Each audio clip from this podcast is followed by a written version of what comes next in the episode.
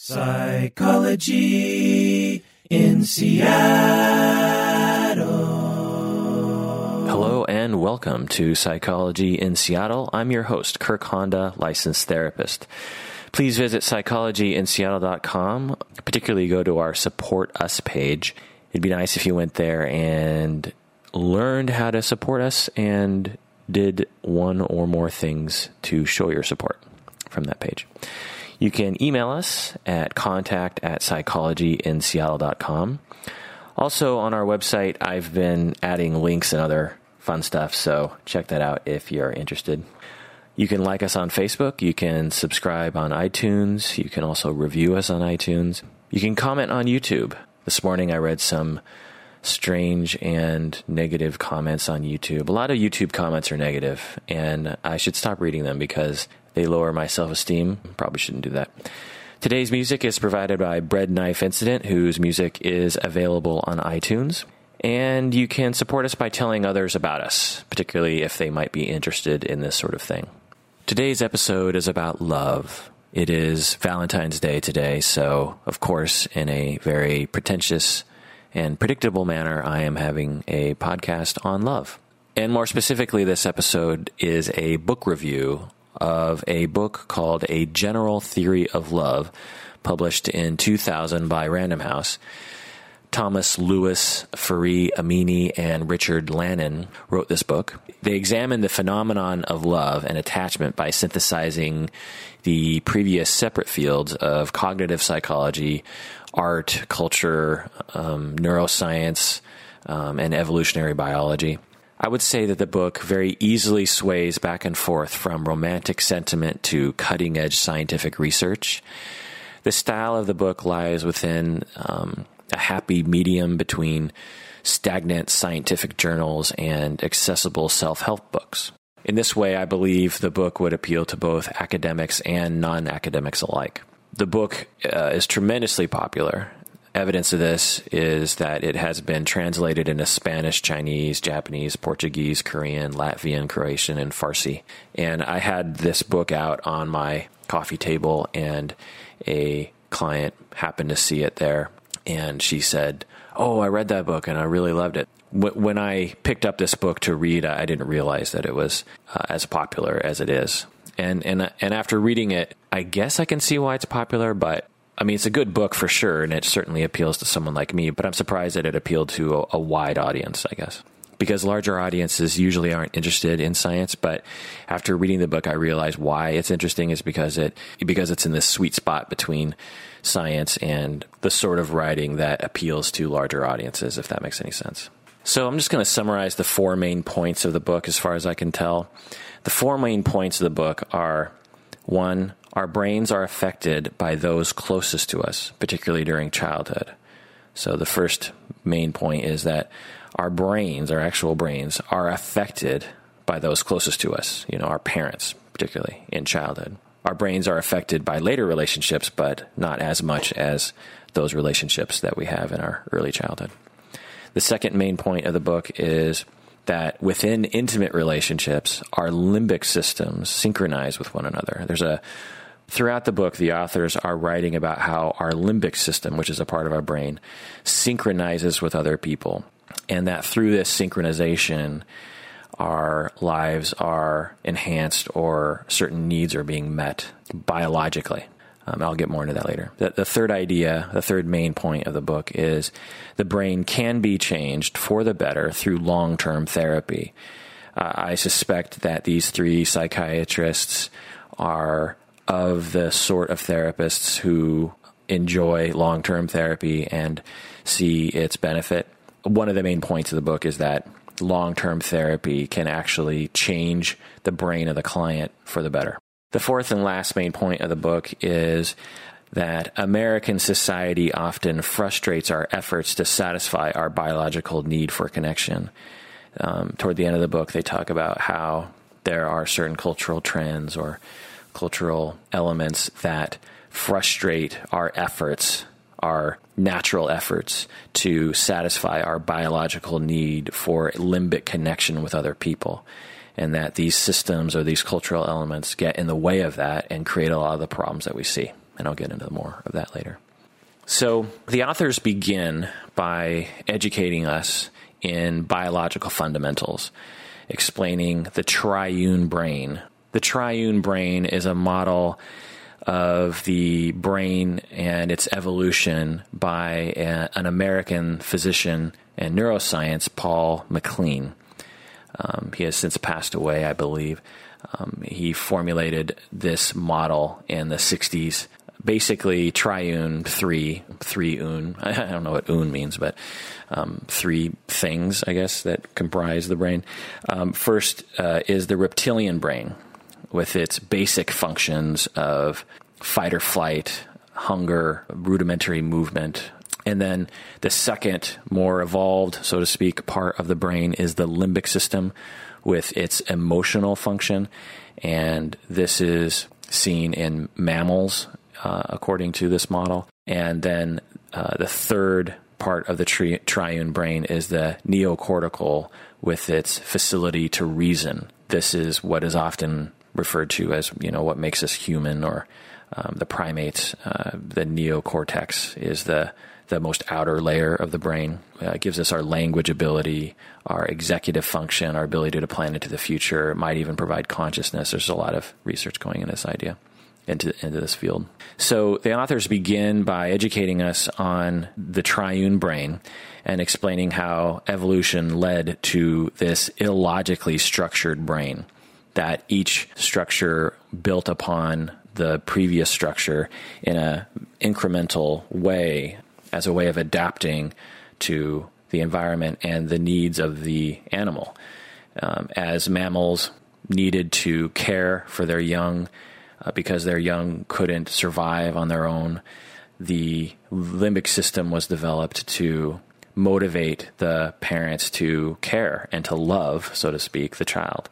But it wasn't like the limbic system was born out of nothing. It had to be built upon previous structures to some extent. For instance, I say, illogically structured, because if we just designed a brain, we would say, okay, well, we need this section to be dedicated to X and this section to be dedicated to Y. But the brain isn't organized like that, so it's confusing in terms of how it's structured, if that makes any sense. And I'm not a biologist, so I'm a lay person when it comes to biology and the brain, as you will tell as I talk about this book. So as ancestor animals adapted to their environment, each evolutionary solution was solved by modifying already established structures, including the nervous system. So not only did our hands evolve from, say, the fins of a fish, I'm pretty sure that's true, right? But our human brain evolved from a brain that was developing from, reptiles to mammals and so on. So over the eons, evolution's twists and turns led to a quirkily designed brain. Structures of the brain evolved incrementally and without an end goal in mind. So it wasn't like some early ancestor animal was saying, we need to evolve into humans. There was no plan. It was just adapting very slowly to its environment and to its parenting needs and social needs. And over time, our brain just, evolved. And I should say that the authors put this in much more elegant words. I think they're adept at making the reader feel as though it all makes sense and it's easy to grasp. I realize as I'm talking about it that I wouldn't be talking about this sort of stuff if the authors hadn't made me feel at ease with this material that is often intimidating to me and others outside of the field of biology. So I should point that out. And I should also point out that I read some literature on the triune brain, and there's a lot of criticism about the model, that it's overly simplistic and that its claims are not supported by more recent brain research. The idea that the brain can be split up into three distinct structures is challenged by more recent evidence. People often say, oh, you're left-brained or right-brained. Anyway, I won't go into that, but just know out there that the whole left brain, right brain thing is inaccurate. Now, if people are using it just as a metaphor, as a short-term way of describing personality or preferences, then fine. But if they actually mean that they're left-brained, as in being left-handed or something, then they're speaking from a myth that was propagated regarding the left brain, right brain personality thing. I don't know how to put it into words. Anyway, so then the authors take us further down the road toward love by describing the evolved functions of the brain structures involved in early relationships.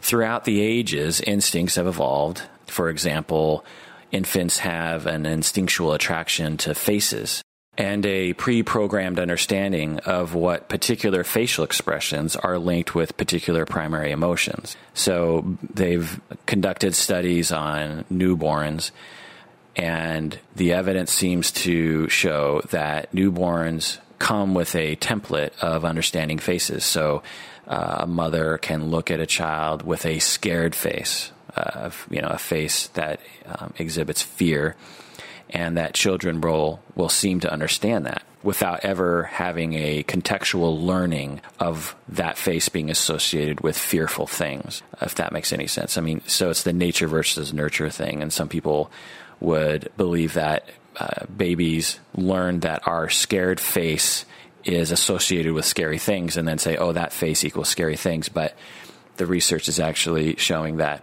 babies come out of the womb already understanding what a scared face looks like, or a happy face, or an angry face. So these are instincts that have evolved, and those instincts evolved within the brain. This multitude of innate brain structures encourages survival by establishing a bond between parent and child. So the child may be protected and taught by the parent. So in order for the child to survive, our brains evolved instincts to facilitate that survival. And understanding emotions in our parents is a definite advantage to survival, right? Not only in understanding danger and this sort of thing, but also in understanding attunement, how to attune relationally to one's caregivers.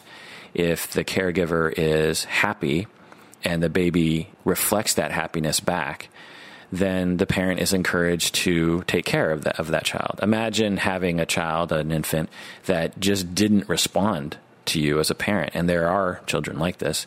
It can become very distressing to a parent and makes parenting much more difficult. It's harder to motivate.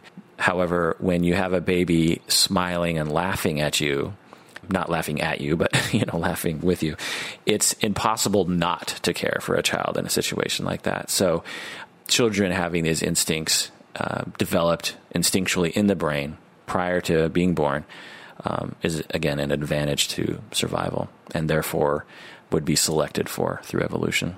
So along these lines, research has found that a lack of nurturing love from a parent will damage the human brain forever. The authors briefly discuss some research regarding that if you don't love a child early in life, if you don't hold them, care for them, attend to them, play with them, look at them, all the things that you do with an infant, that the brain will actually show evidence of damage, and that this damage will last forever, that it's difficult to repair it. I've certainly seen this anecdotally in my clinical world. The most stark example of this is adopted children who come from extremely difficult early child situations. Say a child is born in another country where they don't have the resources or the systems in place to take care of infants that parents don't want, or the parents have died. They might put these children in institutions where there are some nurses who take care of the children, but not enough to go around. And so the children are left alone in their crib a lot and not attended to. Now, they might get all their nutritional needs. They might be kept warm.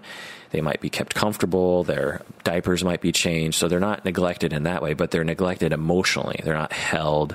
They don't get to look into someone's eyes. They don't have a relationship with one particular caregiver over time. And even if they did, eventually they get adopted and they get taken away from that person and might not ever even see that person again. So all these emotionally neglecting experiences, in my experience, have led to adults or teenagers who are different than people who have had nurturing, loving experiences growing up, in that they have a really hard time with relationships. So what I see in my practice are teenagers and adults who have a very difficult time attaching to other people, and they have a difficult time reaching across and making the other person feel as though that they care about them. Now, it makes sense because they were not given that caring. And one way of looking at it is that they don't trust people. Well, another way of looking at it is that a certain portion of their brain has been damaged, so to speak, or is underdeveloped, and therefore it doesn't express itself in relationships. According to this model proposed in this book, the limbic brain, the part of the brain that attunes to other people and needs to be attuned to other people, if this part of the brain is damaged because of early emotional neglect, then when that person interacts with other people, they're not going to have the same understanding or the same needs as other people are. And so when people who have, shall we say, normal limbic systems interact with people who have these damaged limbic systems, then they are going to experience a lot of difficulty, and they're going to get their feelings hurt a lot, and they're going to be confused a lot. So this book gave me additional understanding into that experience that I've seen a lot in my practice. All right. So then the authors continue by explaining that the brain is a network of neurons, and that through chemistry, through neurotransmitters, neurons send signals to each other. By altering the chemistry of the brain, one can alter the functioning of the mind. For instance, caffeine can cause alertness. SSRIs can alleviate, Prozac, can alleviate depression. Ritalin can increase focus, and so on. So in theory, according to the authors of the book, all aspects of the mind are modulated by chemistry, including love. The authors briefly discuss the neurotransmitters involved in experiences of love. I wish they would have gone into this more thoroughly. I wasn't sure if the science just wasn't there when this book was written in 2000 or what, but I was left a little thirsty for this. But they point out that current biological investigations of love focus on three crucial chemicals in the brain: serotonin, opiates, and oxytocin. For instance, studies have found that oxytocin levels have been found to surge in human mothers around birth, which stimulates labor and also facilitates bonding between mother and the newborn. So oxytocin seems to regulate not only the physical act of going into labor, but also the feelings that a mother has toward their newborn. Also, this wasn't mentioned in the book, but oxytocin has been associated with orgasm, the bonding feelings that one has after orgasm. So this particular neurochemical, oxytocin, in addition to opiates and serotonin, seem to be involved in the feelings of love and attachment. Another study found that oxytocin gushes, so to speak, at puberty, which motivates crushes or romantic love, according to the authors. So there seems to be an increase in oxytocin in the brains of people while they're going through puberty, and the authors propose that this motivates crushes and romantic love that didn't exist prior to that. And we could say that that's generally true for most people, that at the age of 10, they don't have a lot of crushes or romantic interest. But as they hit puberty, 13, 14, 15, suddenly that's all they think about. Is oxytocin the main factor in that? I don't know if science today can answer that question, but it seems to be a place to look. The authors assert that these poems and songs describing the agony of romantic rejection are a result of evolution. Let me explain. So early animals evolved a mechanism to detect bodily damage. It all makes sense. Like if you have a lizard or a fish, and it is being attacked by something, it needs to know that so it can run away, right? So neurotransmitters evolved to give these animals the sensation of pain, right? Our ancestors, there was, some ancestor way back when that couldn't detect pain, and then one of our ancestors developed that ability to detect pain as an early function of the nervous system. And since the body needs a way to restore balance, opiates evolved to assuage that pain. So you have systems in place to make one understand that there is damage to the body, and that system involves feeling pain. And then there needs to be a way to turn off that pain feeling, and opiates are involved in that, as far as I understand. I might be screwing that up in terms of the biology, but from this book, that's what they're saying. So when mammals evolved the limbic brain, the mammalian brain, to facilitate the dependence on each other for survival, evolution recruited this primitive pain opiate system to motivate mammalian social behavior. So again, if one were to design the brain from the top down, we would say, okay, well, there's physical pain, which is something that is, over here. And then there's social difficulties, which is different than that. And so there should be different neurochemicals or different processes involved in these, because they're really not the same thing. I mean, there's the feeling of having, a sharp stick poked into your leg. And then there's the experience of someone not liking you. These are very different, I would say, experiential things, but the brain doesn't know that. So this pain opiate system was adopted by the limbic system as a way to motivate social behavior.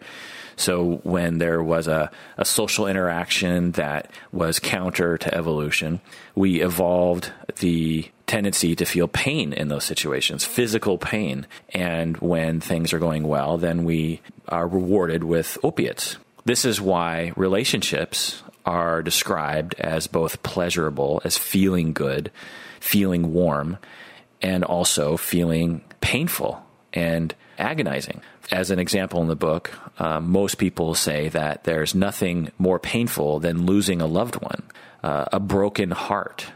These kinds of statements come from people's experience of what it feels like to be hurt emotionally.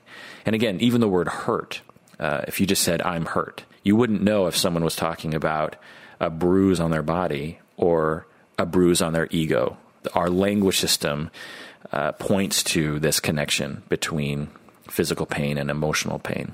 And again, this understanding that the brain experiences emotional and social pain and pleasure in a similar way that it experiences physical pain and pleasure is important, I think. And as a particular poignant application of this theory, the authors attempt to explain cutting behaviors that people will do when they cut themselves with, say, a razor, not as a suicidal gesture, but as a way of making themselves feel better in the face of extreme emotional difficulty. And I've worked with a lot of clients who do this. So the authors talk about how life is full of tiny and not so tiny rejections, a disagreement, an apathetic look, or even a breakup. These are tiny and not so tiny rejections. These social experiences of rejection produce emotional pain, which in some ways is indistinguishable from physical pain, as I talked about earlier. So say we have a teenage girl who is experiencing extreme emotional pain, ongoing pain, emotional pain, and hasn't found a way to alleviate that. She either hears about or just discovers on her own that when she cuts her skin, it makes her feel better in the end. And what happens is she's cutting her skin, pain fibers send pain signals to her brain. So at this point, her brain is processing both extreme emotional pain and somewhat transient physical pain. Both of these pains are occurring. And eventually, the brain releases pain's counterweight, the soothing, numbing effects of opiates, right? So the brain says, oh, I just experienced physical pain. It seems to be over now. I'm going to release opiates to make the brain go back to normal, so it's not in this constant state of pain. Well, so in effect, this teenage girl caused a lesser physical pain of cutting herself to trick her nervous system into numbing a greater emotional pain. Because when the opiates are released in the brain, it not only numbs the pain of the physical pain of the cut, but it also alleviates the emotional pain too. Over the years, I've developed a satisfying formulation for why people cut, because it is an interesting behavior that can be confusing at first. But after working with people and reading and experiencing, ground level what it's like, felt like I had a firm grasp. But after reading this in this book, I felt like, oh, I get it.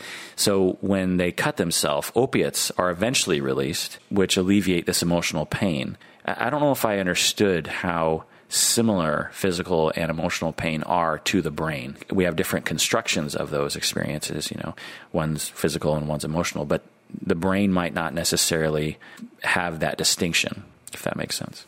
And again, we're getting into some weird philosophical territory here, because I just said that our mind might understand the difference between emotional and physical pain, but our brain doesn't. And of course, the mind exists in the brain. So that's a totally ridiculous statement, but I hope you know what I mean by that. So then the authors dedicate a significant portion of the book describing research in cognitive psychology, the research that demonstrates that much of our motivations, memories, and processing occur outside of our awareness or control. So with this empirical foundation, the authors assert that the limbic brain, the mammalian brain, contains emotional attractors, with a capital A, attractors, encoded early in life. So let me go into that. These limbic attractors compel bias when viewing emotions and relationships. And again, this will make more sense in a bit. But essentially what the book asserts is that through early relationships, we develop templates that we see the world through later in life, that these neural pathways that are developed in early childhood regarding attachment and love give us the foundation upon which we see ourselves and relationships later in life. So if, for instance, we early in life had a parent who was, loving, but also critical, well, we might later in life be attracted to critical people. And that's a very rudimentary way of putting it, but that's basically what they're saying. And let me just kind of go off on a little tangent here for a second. To some of you out there, you might say, that sounds a lot like what psychology has been talking about for over 100 years. And I would say you're right. The authors of this book seem to be saying that they've discovered this fundamental aspect of humanness within neuroscience. And it's a bit dubious because neuroscience is in its infancy. I'm sure 100 years from now, they're going to say that we were at the very beginning of our understanding of the brain and therefore do not understand the brain very well at this point. So the authors seem to be taking this very simplistic understanding of the brain and making conclusions that are definitely within the academic and cultural world, that early relationships affect later relationships, and that if we have difficult childhood relationships, we tend to have difficult adult relationships, not always. So as I was reading the book, I was totally on the author's side and I was totally hooked. And then at the end of the book, I started thinking about it and I was like, well, wait a second. The entire book is basically a repackaging of psychodynamic theory and a lot of other psychological theories. It's just a repackaging of these theories within a evolutionary biology perspective.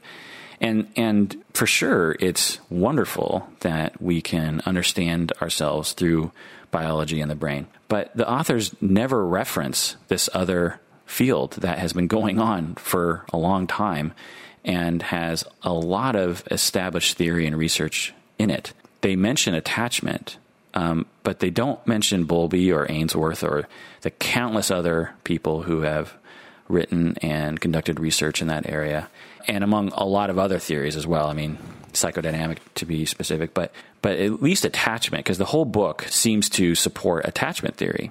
The book, in a certain way, could be seen as one of thousands of books that point toward this idea that early attachments are important in the development of satisfactory lives or in the development of the way that we interact with people as adults. And if the book had acknowledged that they were part of a larger field, then academics like me would, I think, be satisfied. I mean, they could have kept the whole book exactly the same, but just thrown in every now and then, just briefly saying, and of course, Bowlby and Ainsworth and others have been looking into this, and so this neurochemical research seems to support that. If they would have done that, then I would, okay, they're writing a popular book. They don't need to reference every single detail in there the way academics would, but at least they're acknowledging that they're writing within a larger field. But the way the book comes across, they're writing as if they've invented this, that their science or their field of evolutionary biology or whatever field these psychiatrists consider themselves to be within have discovered this thing about attachment. And they call it something different. They don't call it attachment. They call it limbic attractors. I was reading some of the reviews on Amazon, and there are a lot of people who love this book and consider the book to be transformative to their lives. It helps them to understand each other, it helps them understand themselves, helps them to understand other people. But there was one review written by a psychologist who was saying exactly what I'm saying. And, maybe it's just a fault of my industry's need to constantly cite everything and to reference everything. Maybe there's something weird about us, but it was a little bothersome, to say the least, honestly, because if I had written a book like this or even a paper like this, and I didn't mention Bowlby, actually, now that I think about it, I mean, these are professors in psychiatry. They know better. They have students who they talk about this with. I'm guessing, I'm only assuming that if one of their students wrote a paper like this and didn't reference attachment or psychodynamic theory, that they would fail the assignment because you're not supposed to read a bunch of material on something and then reword everything and claim it your own. That is akin to plagiarism, essentially. And so anyway, getting back to the review of the book. So again, one of the main points of the book is that through repeated experience with caregivers, the brain becomes imprinted with what love feels like to the child. This collection of experiences or attractors and their neural consequences tell the child what relationships are, how they function, what to anticipate, and how to conduct them. If parents love children healthily, wherein mistakes are forgiven, children's needs are paramount, and hurts are soothed, then that is how the children will feel about themselves and relate to others later in life. All right, so it seems to me that the target audience of the book are people who have had troubled romantic relationships, and the authors are trying to explain why so many of us have dysfunctional relationship patterns. This is a common pop psychology intention, is to help people understand why they have had dissatisfactory romantic relationships. And, by all means, it's a worthy intention. A lot of people are suffering, and any way we can help, I think, is good. So if a child is not given steady limbic resonance, that child will have difficulty empathizing with others and managing relationships. Whereas if a child experiences a steady limbic connection with their parents, that child will develop the ability to empathize, to look inside someone else, and to respond accordingly.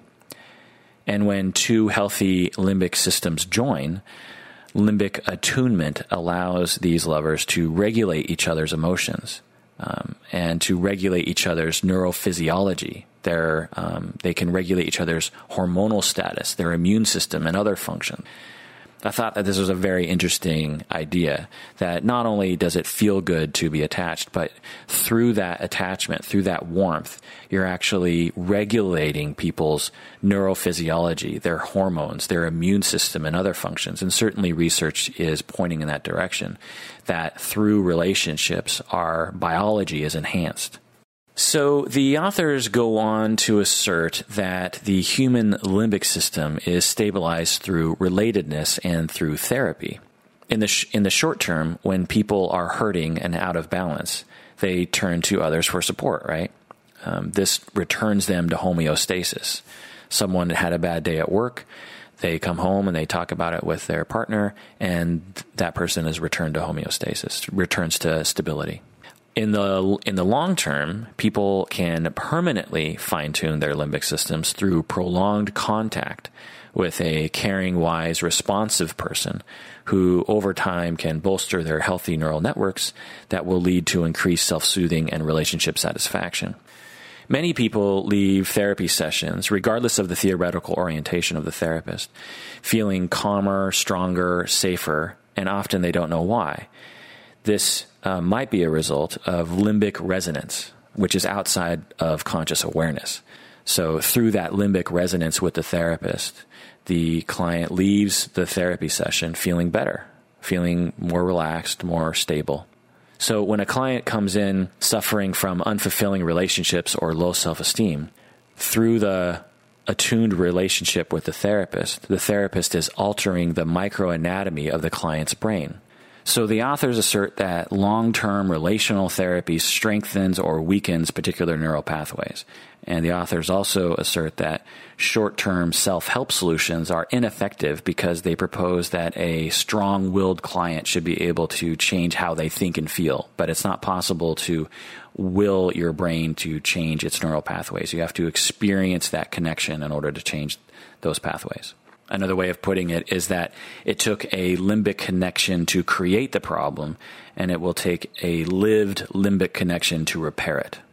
So, and I'll get to the critique of that in a second, but the authors basically end the book with a discussion of society. The authors make a compelling argument that American individualism, materialism, and capitalism are frustrating our emotional and physical health. For example, we disparage quote-unquote needy people, but we glorify self-made individuals. Since our culture promotes self-sufficiency, which leads to isolation, we suffer needlessly from anxiety, depression, narcissism, and other maladies of the 21st century. I'm not so sure about this claim, honestly, but it seems to make some sense, and I can certainly get behind the meaning of it, but it gets difficult to say that today there are more anxious and more narcissistic people. Certainly, anecdotally, people could say that. But the authors advise that we should not only privilege our cortex cognitive mind, but we should also pay attention to our limbic emotional selves. To this end, the authors advise that people should spend time together if they want to maintain their bond, even though our culture has yet to realize this, because Americans are encouraged to achieve and not to attach. And therefore, this denies us our need to bond limbically with other people. And therefore, all these maladies crop up, like anxiety, depression, narcissism, and so on. The authors also talk about medicine and alternative medicine. They talk about how medicine has responded to external and internal economic pressures by paying less attention to patients' limbic system. The authors claim that American patients have deserted medicine for the warm embrace of practitioners who attend to patients' limbic system, like massage therapists, chiropractors, acupuncturists, and a host of others. The authors recommend that medicine change their systems and practices to the way things were before, when kindly doctors spent time with their patients and attended to their limbic system health. This was an interesting idea. Certainly today, anecdotally, it seems to me that a lot of people do like their homeopathic doctors more. According to these psychiatrists, these MDs, they're saying that that's because medicine has responded to economic pressures to reduce the probably to reduce the amount of time you spend with your patients. Whereas for whatever reason, homeopaths can spend more time with their patients. Now, I'll also say anecdotally that homeopaths don't make much money compared to medical doctors. Okay, so let me get into the critique a little more. I already critiqued some things, but one of the things that the authors did in the very beginning that I appreciated was they wisely admitted that even though love emanates from the physical brain and science provides a valuable tool for exploring the brain, Human beings come equipped with an older means of discerning the nature of emotion, which is subjectivity. The way that we feel, how we describe things.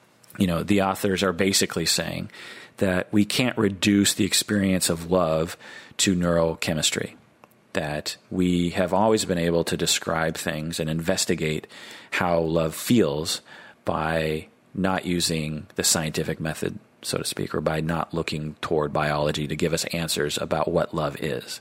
So I enjoyed this caveat that they gave at the very beginning of the book. But from that point forward, there were some other problems. So let me critique something here. The authors disparaged brief therapy, or therapies that are brief, as a universally unfortunate development, since it denies clients need for long-term limbic attendance, right? So they think that short-term therapy is not so good because, or it's not going to be effective because it doesn't allow for limbic resonance between the client and therapist that needs to occur over time. As a relational therapist myself, I certainly agree with the author's assertion that some therapeutic goals are best met through an ongoing attuned therapeutic relationship. In support of this idea, there is a growing body of empirical evidence supporting the efficacy of long-term psychodynamic therapy. There's a study by Town and other authors from 2012, if you wish to look that up. However, many of my clients also come to therapy for issues that are not suited for long-term therapies. Some client goals are best met in short-term therapy. So if the authors had that caveat that when they are disparaging brief therapy, they are talking about a particular slice of the pie regarding clients' goals, then I would have been okay. If they would have said, when a client comes in talking about low self-esteem related to their early childhood experiences, I can't treat them in 5 sessions. That client needs to be in therapy for a lot longer than that. And insurance companies should understand that and pay for that. I certainly would get on board with that, but to just say blanketly that short-term therapy is a bad thing is inaccurate in my view, and is out of touch with the fact that clients come into therapy for all sorts of reasons. For instance, let's say someone comes into therapy because their mother died and they're coping okay, but they want 5-10 sessions to just talk about their mom and talk about their struggles, and they want to explore what this means to them and where they're going to go with their life. That might not be something that necessarily warrants 50-100 sessions. 5-10 sessions might be sufficient. Now, is a deep therapeutic relationship going to occur in 5 sessions? Not likely, but it can, honestly. I've experienced with clients a deep emotional connection within 15 minutes of the first session. Connections aren't established by the amount of minutes you spend with someone. It's established by the way that you come together, and that way you come together can create connections very quickly. So the last critique that I'll provide is the following. After a somewhat long, circuitous discussion regarding cognitive research findings, the authors arrive at one of their main concepts, the limbic attractors, as I mentioned earlier. Again, limbic attractors are biases developed early in life that affect one's view of adult relationships. And to those of you in my field, that should sound very familiar, right? But they call it limbic attractors. So again, they don't reference Bowlby or Ainsworth or the countless other authors and theorists who have come up with the exact same idea. But anyway, until they actually did, which was the authors mention that Freud's concept of transference is similar to their concept of limbic attractors. This exhibits responsible writing, right? So when I came across this, I was like, oh, finally, they're making a connection to previous theorists and previous writers, and they were referencing that Freud's idea of transference was similar to their idea of limbic attractors. However, in the next paragraph, they write, quote, "Science has a way of supplanting myths with no less fantastic truths." So the key words here are myths and truths. They're saying that transference is a myth, while attractors is a truth. They literally are using myth and truth. So again, quote, "Science has a way of supplanting myths with no less fantastic truths." The words myth and truth are very powerful, right? A myth is something that's not true, right? It's something that is made up, right? Truth is truth. It is what it is. The earth revolves around the sun. That is truth. To say that limbic attractors is truth and transference is myth is quite a statement and quite telling to the philosophy of the writers, honestly. Now, if they had gone into a longer discussion of Freud and all the people in between Freud and today, because, you know, Freud was just one person in a long string of theorists and writers that, you know, bring us up to the present, whom have written about this sort of thing, this idea that biases are developed early in life that affect one's view of adult relationships. But again, perhaps the authors did not want to bore the lay audience with research and jargon, or perhaps the authors wanted to make it seem as though they were truly inventing a new general theory of love. Again, that's the name of the book, A General Theory of Love. I wrote them and really complimented a great deal because this is right after I had read the book. But I asked them about this idea of why they didn't talk more about Bowlby and Ainsworth and all the others. And I thought I would get a reply, something along the lines of, well, you know, this was written for a lay audience and we didn't want to bore them. And if we were writing an academic publication, then we would have done that, certainly. And here are some articles that I wrote that do that very thing. Then I would have been okay. I would have been like, oh, okay, it makes sense to me. But they didn't reply, so I don't know what their answer would be. Or they haven't written me back yet as of this podcast. So in conclusion, again, I'll say that this book added to my understanding of attachment. It has illuminated connections that I hadn't seen previously. For example, the piece of the puzzle regarding the cutting behaviors. This book added to my formulation regarding that. This book has also bolstered and inspired my efforts to foster more love in the world. After reading this book, I found myself focusing more attention on my clients' limbic selves, so to speak. You know, I'm thinking, are they getting enough love in their lives? Are they cuddling enough with people? How much time are they spending connecting with other people? It's one thing to say you love someone. It's one thing to intellectually know that the other person cares about you. It's another thing to actually sit down and listen to someone for a long period of time, to cuddle with them, to feel them. That, I'm guessing, has an effect on the physiology of the brain. And that those effects have profound effects on one's overall functioning and one's overall happiness and mood and everything, and the feeling of connection between the two people. You know, it's one thing to say, I want to spend the rest of my life with you. It's another thing to have it be a felt experience that you have in the moment with that person and over long periods of time. And I've always known this, but this book gave me yet another reason to emphasize it. And I found myself emphasizing it a little bit more with my clients while I was reading this book. So again, I mentioned the reviews on Amazon.com, and a lot of the people who read this book loved it. And it wasn't just an interesting book to them. It was actually life-changing for a lot of people. So for that reason, regardless of the critique and the shortcomings, I would say that this book has a lot of value to people. To us academics and clinicians, we read this and say, hey, where are the references? But if this book helps people, then in my mind, it's a good thing, regardless of the shortcomings. For instance, a lot of people were writing on Amazon.com that I don't know why I keep saying Amazon.com. I mean, if I just say Amazon, I'm sure you know what I mean, right? I guess I could say a lot of the reviews on http:// Amazon.com / anyway, just joking. Where was I?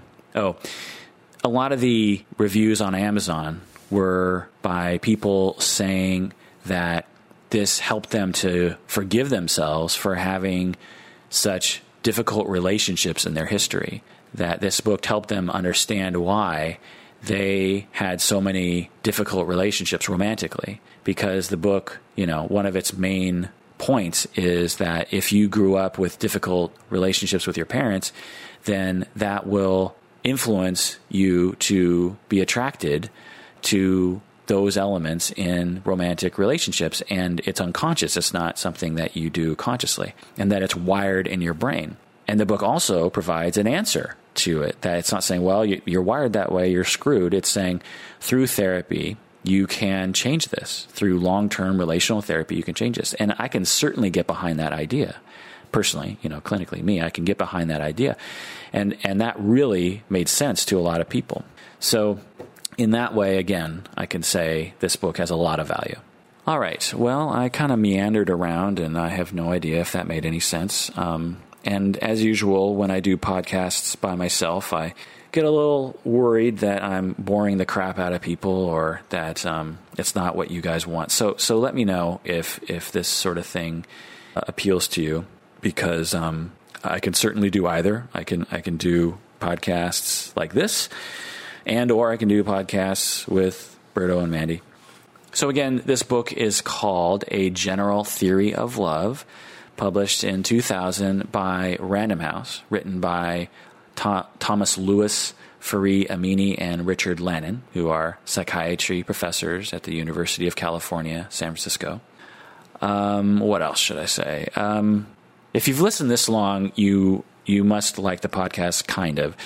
So if you don't mind, it would be nice if you left some comments, because when I'm recording these podcasts, I'm motivated by the notion that people are listening.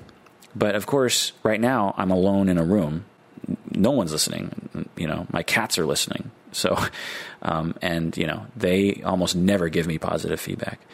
And so what motivates me to do this is feedback from you. If we were in a big room together and there were, however many of you in the audience there would be, I would see your faces, and you might even clap at the end of it, and that would make it all worth it. But of course, when I press stop on the recorder, that's just it. I go to the bathroom and have a cup of coffee, and then I go on with my day, and it's like there's no feedback. So if you could provide some feedback, that would be great. I know this makes me sound like an insecure, desperate person, and so be it. I guess that's me.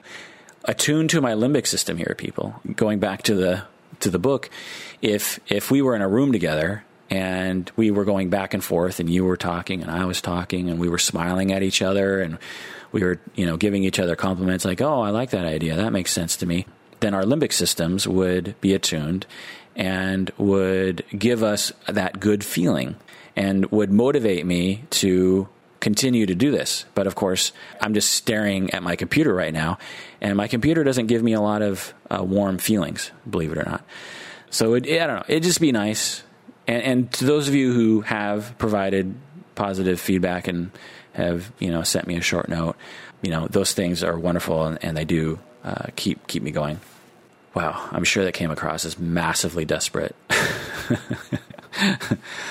If you want something, you might as well ask for it. So, all right, that does it for another episode of Psychology in Seattle. Thanks for listening, and please take care of yourself. Honestly, take care of yourself. Think about how you're feeling. Think about how you're doing. Are you too stressed out? Pay attention to yourself. I find that a lot of people suffer because they're just not paying attention to their own suffering and don't put efforts to alleviate that suffering. So take care of yourself. I mean it. Okay. Have a good day. See ya.